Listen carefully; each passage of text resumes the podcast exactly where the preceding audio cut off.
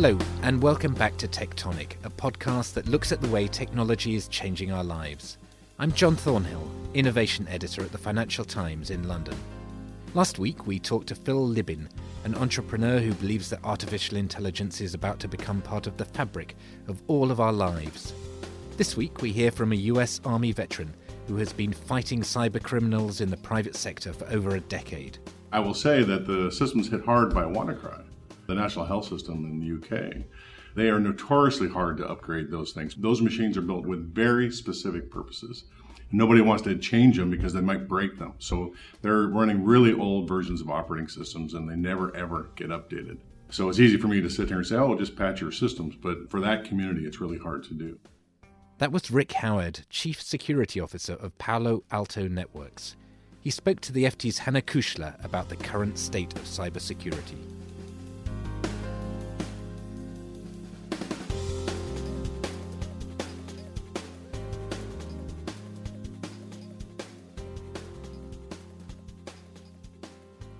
There were two major cyber attacks that hit companies across the world this year.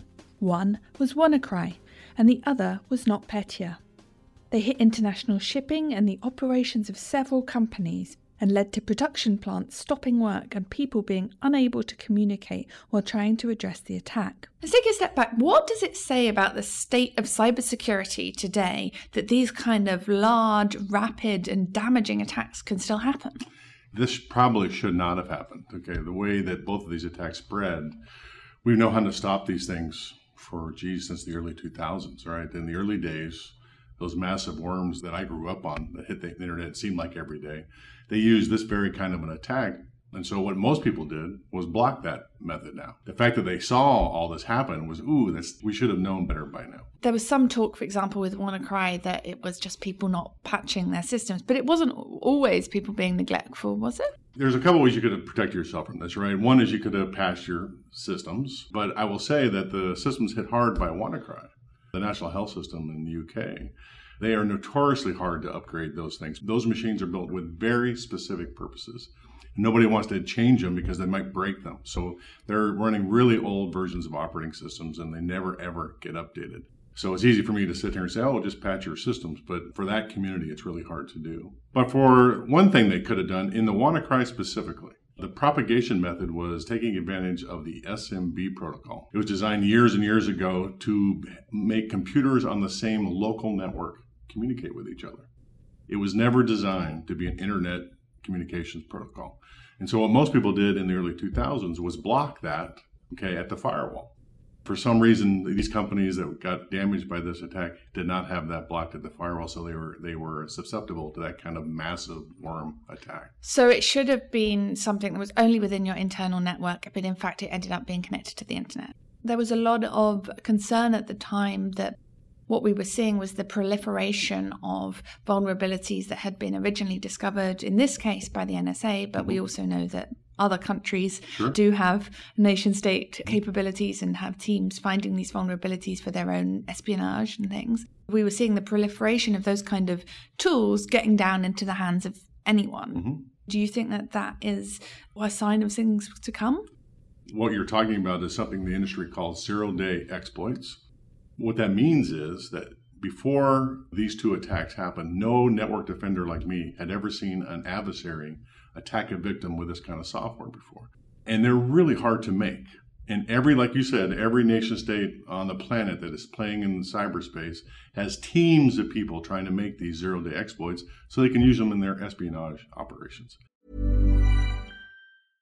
Quality sleep is essential. That's why the Sleep Number Smart Bed is designed for your ever evolving sleep needs. Need a bed that's firmer or softer on either side? Helps you sleep at a comfortable temperature? Sleep Number smart beds let you individualize your comfort so you sleep better together. JD Power ranks Sleep Number number 1 in customer satisfaction with mattresses purchased in-store. And now save 40% on the Sleep Number limited edition smart bed for a limited time.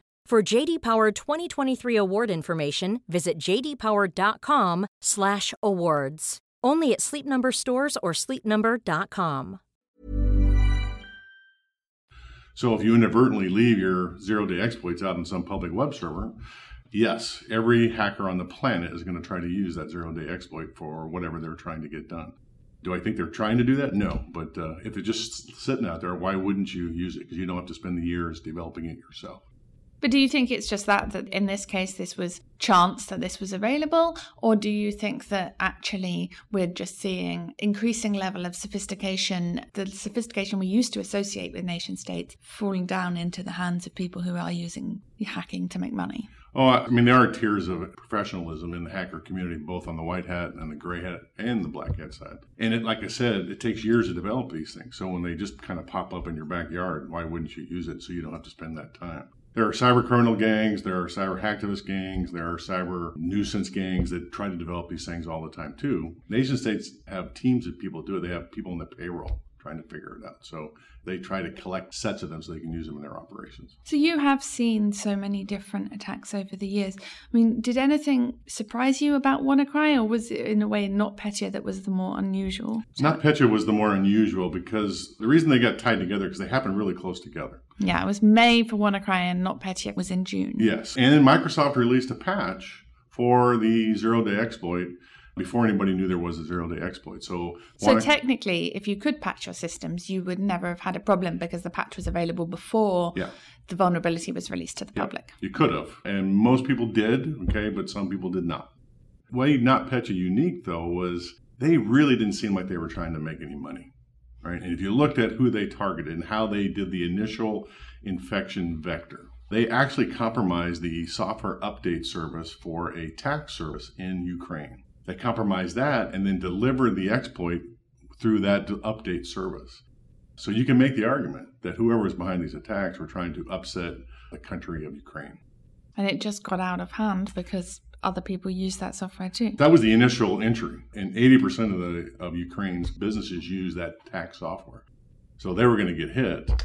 And then it would spread in other ways. They, they would use the SMB thing that we talked about for WannaCry. They would try to do that also, right? So that's the reason other folks got hit too. As much as it may sound like it's Russians trying to hit Ukraine, we actually don't have evidence. No one has come out and said that. It's really hard to attribute it, okay? But, you know, you could just pick up anecdotes and bullets of evidence, right? So who would be behind somebody trying to target Ukraine, who would have an interest in destabilizing that country. There's lots of suspects, right? And trying to pin it down in the public is really hard to do. I mean, Ukraine has been subject to a lot of different kinds of cyber attacks, and in fact, seems to almost be a bit of a testing ground for some of the stuff that is now happening elsewhere. And you were talking about Russia. Russia has publicly stated that they use cyberspace as another form of war as a way to destabilize and influence operations or influence opinions and you know try to influence countries around the world through cyberspace. And not being very specific about that.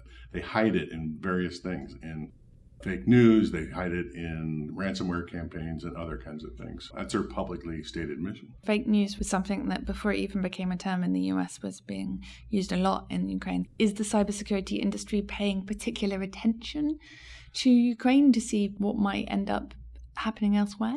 Well, of course, uh, there's lots of activity going on in Ukraine. Uh, so we can find out and discover how the adversaries operate in cyberspace by just watching what happens from absolutely. There's places all over the world that that stuff's going on.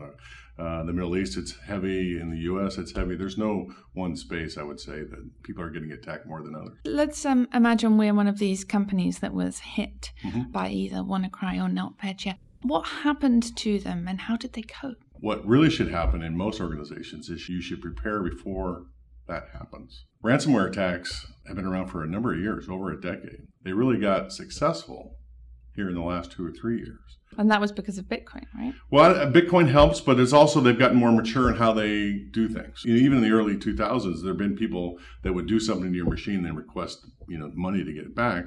Because of cryptocurrencies and other innovations, it's much more efficient these days. And then what it has done is increase the aperture for potential victims.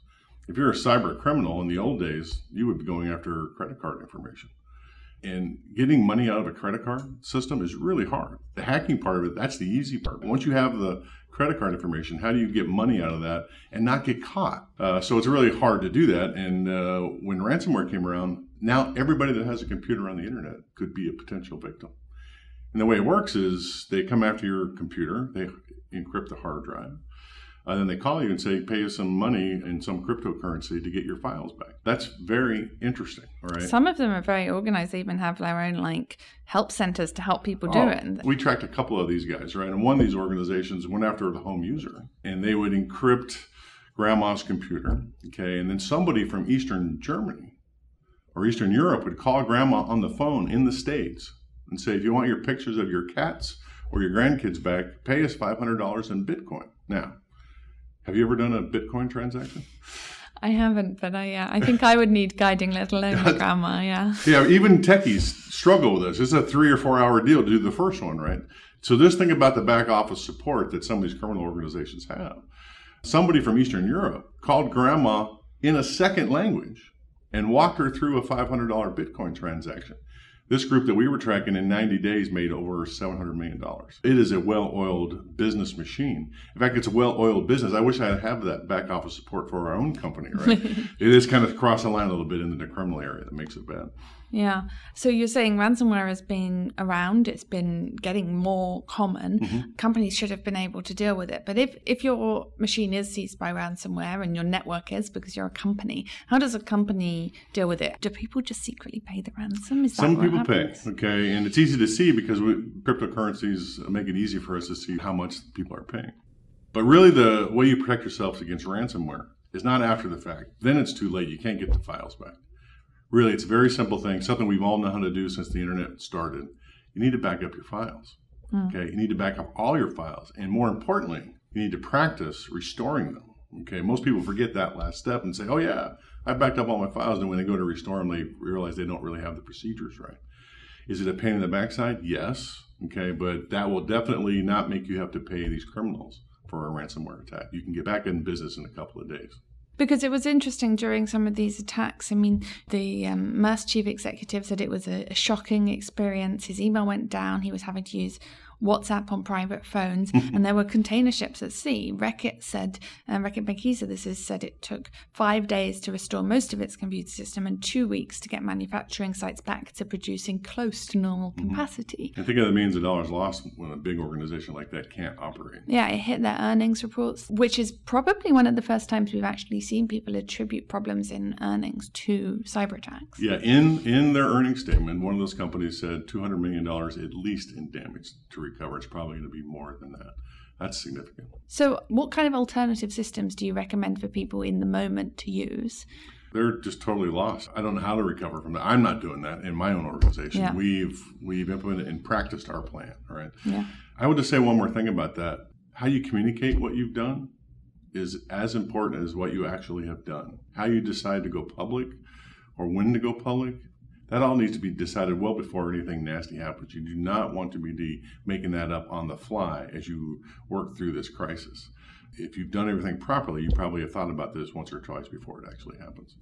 Yes, yes, because you're having to deal with all sorts of regulations and you don't want to accidentally mm-hmm. say something that's going to make the SEC think it's material. and you're making a you're making a hard choice because you can either decide to go early and tell everybody everything, and because that information will change as we discover more, or you hold it and you don't publish until later, but then you're accused of not telling the public what was going on in the first place. So those are all schemes that you have to decide beforehand, and you definitely, like like said, you do not want to be making that up during the crisis.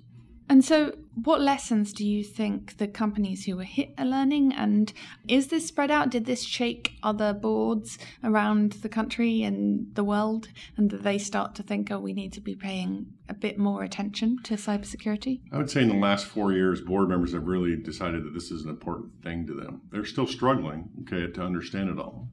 But I, w- I will give them some solace, right? This is not something scary and different from any other kind of risk that they handle anyway. Their job is to figure out what to do about risk to the business. At least that's part of it. All right, this is just one others. What they need to demand from their technical staff, people like me, is to make sure they convey the technical risk into business risk that they can understand.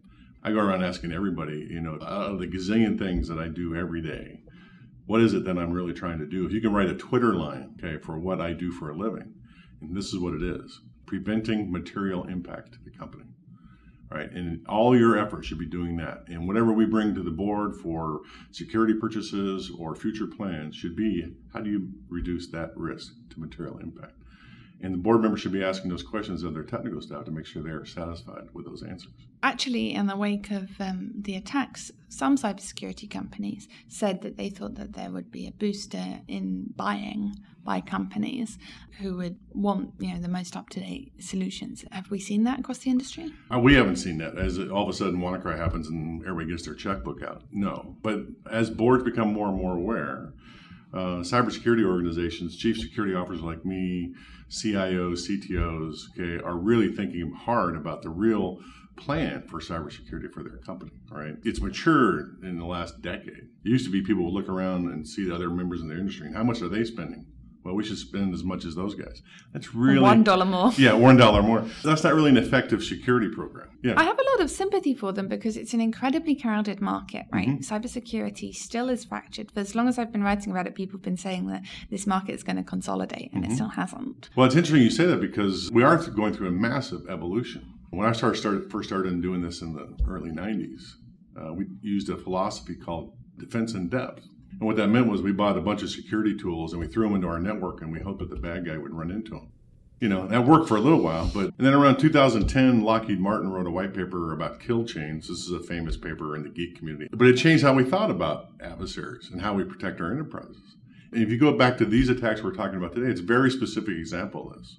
It doesn't matter what the adversary's motive is or what tools they use. They all have to do some very specific things to have success against one of their victims.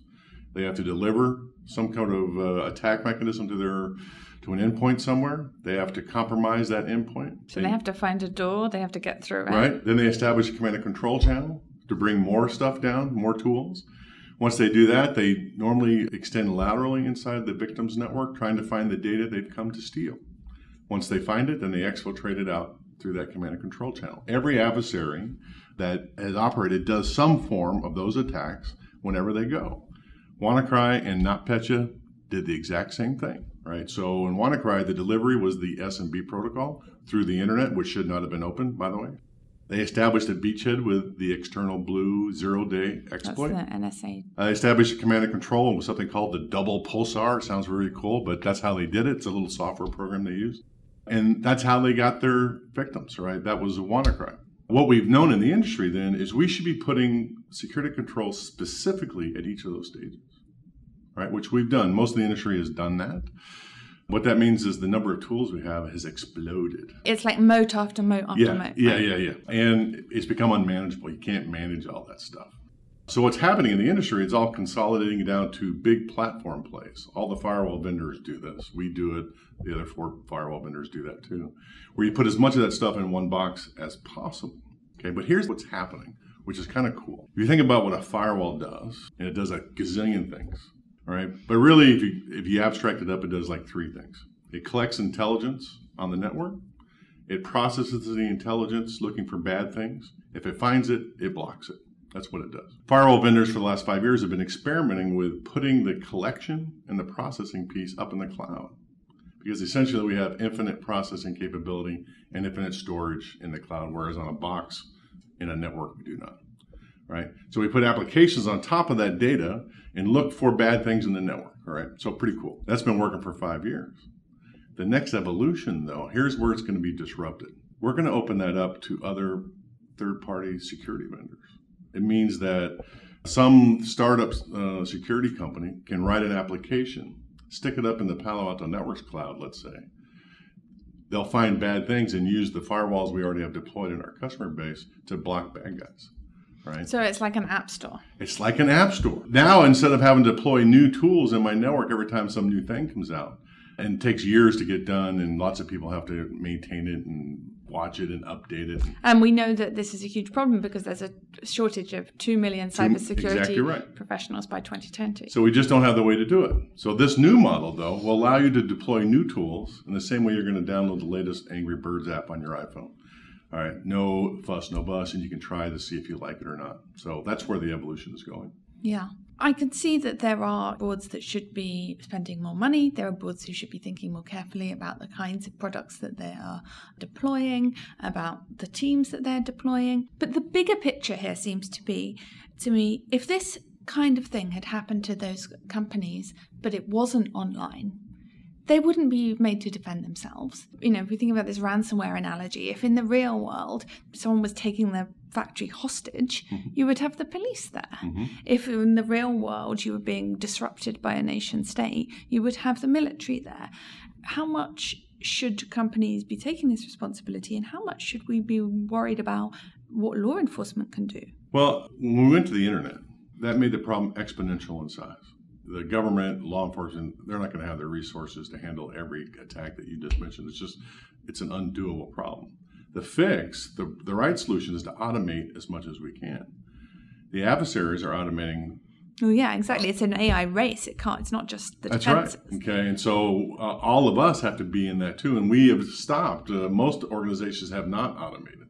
There's still people in the back trying to receive intelligence about bad guys, read it, decide what to do about it, and then try to do something about it. That's taking weeks to months to never yes. to get done. Information sharing. I, yeah. I get bored of hearing how much people want to information share, but then I realized that a lot of it was being done by PDF. Yeah, well, yeah, and email and spreadsheets. It's like okay, okay, that's not going to happen. Only big organizations can do that because they have people and money to throw at it. If you're the small community bank that has two guys and a dog in the back room that's managing the printer and getting coffee and managing the firewall, those guys are never going to be able to keep up with that.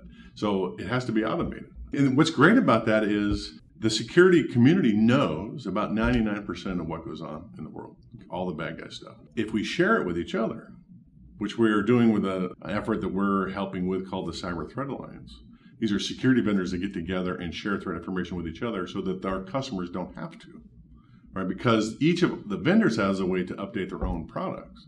So the idea then is we get all the information in one spot. We can, you know, completely blanket the world with whatever protections this is the effort being led by Michael Daniels. Yes. Okay. He's the he's president of the Cyber Threat Alliance. He was President Obama's cyber czar. Okay. So, you know, has a little gravitas. Okay. That's good. Uh, so that's the kind of thing we're all trying to do is automate the processes as much as possible it seems to make sense, but I do wonder whether have we actually seen, for example, in WannaCry or not NotPetya, any sense that law enforcement has done anything? Law enforcement's hard, okay, uh, because attribution is hard. First, we have to figure out who it is, and then even if you figure it out, now we got international borders. So that's a complex mix. It does not operate the speed of the internet. So yes, law enforcement has successes, but it takes years for them to do it. I was going to say, I feel like there have been a couple more high-profile arrests sure, sure. recently, um, which seem to imply that work is being done and that people are not throwing up their hands and saying, "Goodness, we can never catch a cyber criminal." I agree with that. All right, uh, there are some outstanding work being done, and the law enforcement guys are working hard to get all that, but it is still at the speed of a courtroom and not the speed of you know the internet. I tell you what, I'd like to see over at Microsoft. Uh, there's a guy by the name of Richard uh, Boscovich. He helps with the Microsoft Digital Crimes Unit. They've been doing this for years, where they take a bunch of lawyers and a bunch of techies, and they figure out how to dismantle the criminal infrastructure of the bad guys. They've had huge success with it. They're taking down botnets. taking down botnets. So that, that command and control thing I told you about, that is a huge infrastructure deployed all around the internet, okay, for every criminal group that does it.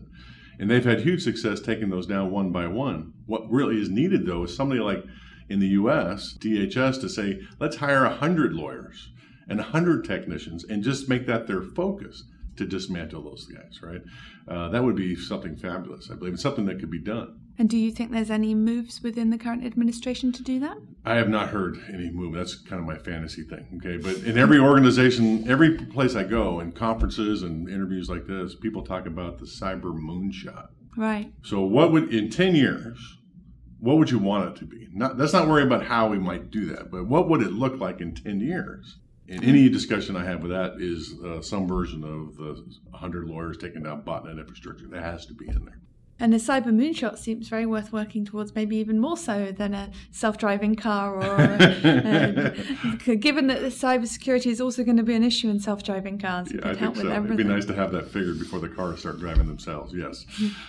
well, thank you so much for joining me. I guess my last question really is, you know, could this happen again? Oh, absolutely. Okay, it absolutely can happen again. Ransomware is happening all the time. By the way, there's a number of families. I think the last time we looked at it, 30 different families of ransomware out there, meaning that there are adversaries that have a very different technique down that kill chain I was telling you about going after victims. So that could happen. As zero day exploits get found, yes, that's going to be wrapped up into adversary campaigns because that's what I would do if I was a bad guy. Why would I build it myself? I would definitely steal it from somebody else. So, yes, that's all going to happen again. Whether or not the NSA gets more stuff thrown out it remains to be seen. All right. Well, thank you very much, Rick Howard, for joining me. Thanks, Hannah. It was a pleasure.